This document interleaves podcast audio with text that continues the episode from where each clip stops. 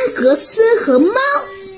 随着安格斯一天天的长大，他的身子越来越长，个子却长不高。苏格兰犬都是这样的。随着安格森的身子越来越长，他学会的，学会了做很多事情。他知道自己最好的，呃，待在院子里。他知道青蛙可以蹦蹦跳跳，但是自己却永远也追不上他们。另外，气球可以飞起来，也可以爆掉。他也知道不能随便躺到沙发，不能随便吃别人的食物等。但是在外面的世界里，有很多好奇的东西，安格森从来不理解。猫全这安格森的皮带实在是太短了。直到有一天，安格森的沙发上发现了一个奇怪的东西，一只小猫正在正躺在上面。安格森慢慢的走了过去，那只小猫站了起来，安格森走得更近了。小猫跳到了沙发的扶手上，安格森又走近了一点儿。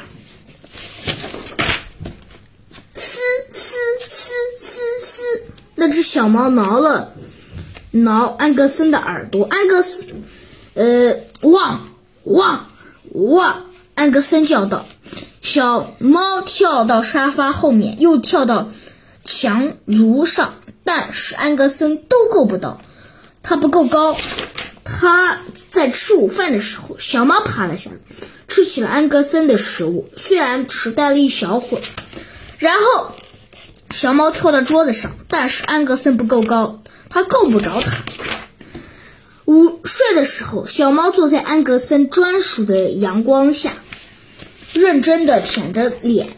虽然只是待了一小会，小猫跳到了阳台上，但安格森还是不够高，它够不着它。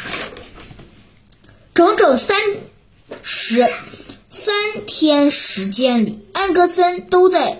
赶这只小猫，但它总是不够高。直到第四天，小猫在楼梯上撞见了它，但它跑到卧室后，它小猫却完全消失了。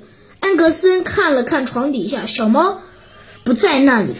安格森朝窗外望去，望着自己的院子，旁边还有院子。可那里根本没有小猫的影子。安格森下了楼，他看了沙发，小猫也不在那儿；他看了壁炉，小猫也不在那儿；他看了桌子，然后又看了窗台，小猫并没有出现在任何屋任屋子的任何地方。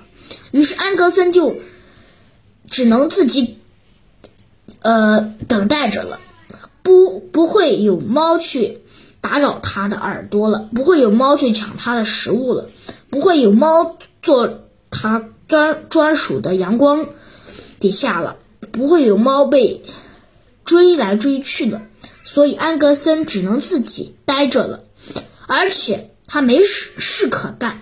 安格森想念起了小猫，但是午饭时间的时候，他听见了这样的声音：咕噜咕噜。小猫回来了，安格森知道，小猫也知道。安格森已经深深的感受到了小猫能回来，他是多么的开心。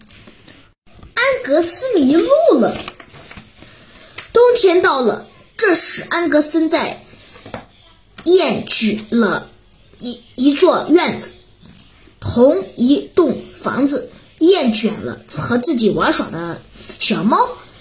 以及那些熟悉的东西，安格森对其他的方、其他的东西充满好奇，比如送奶工人是从哪里来的？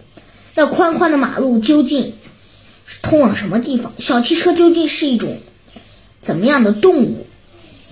以及它，以及它处如此类的事情。终于有一天，安格森悄悄地溜出了门，然后出现在了宽阔的马路上。安格森抬头往前看，却看不到路的尽头。安格森又回头看，也看不到路的尽头。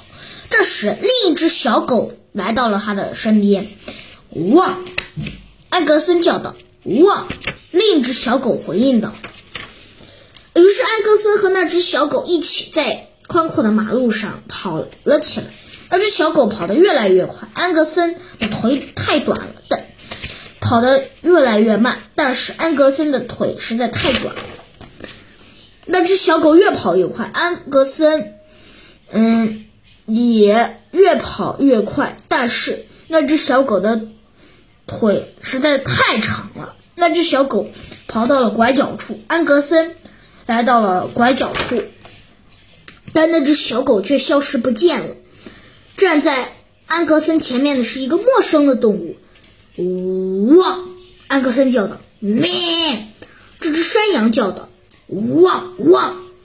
安格森又叫了，但是这只山羊猛头撞向他，他的头靠得越来越近。安格森，呃，就在这时，羊马上就要撞到他的时候，突然停下来了。只听“咕”的一声，“咚”的一声。原来是一辆汽车迎面而来，向安格森撞了过来。哇！安格森用汽车叫道：“轰隆隆！”汽车回应道：“哇！”安格森又喊了起来。但是这辆汽车却没有理会他，先沉而去。天渐渐黑了。这时，安格森看见树上有一双眼睛正盯着他。哇！安格森叫道。与此同时，咕咕咕咕，那双眼睛。也叫了起来，安格森吓得连忙跑开了。他想回家，但就在这时，天上空下起了雪，呃，又刮起了大风。安格森，呃，只能爬进洞里躲避，一直到等着等着，直到天亮。远处传来了咔嗒咔嗒的声叮铃响声，原来是送奶的工人。咔嗒咔嗒，叮当叮当，滴滴答答。安格森紧跟着送奶的工人，送奶工人挨家挨户的送奶。安格森送，呃，安格森跟着送奶工人，直到安格森终于回到家了。他很高兴回到同一座院子、同一栋房子，见到和自己玩耍的小猫，以及。那些所有是他熟透了的东西。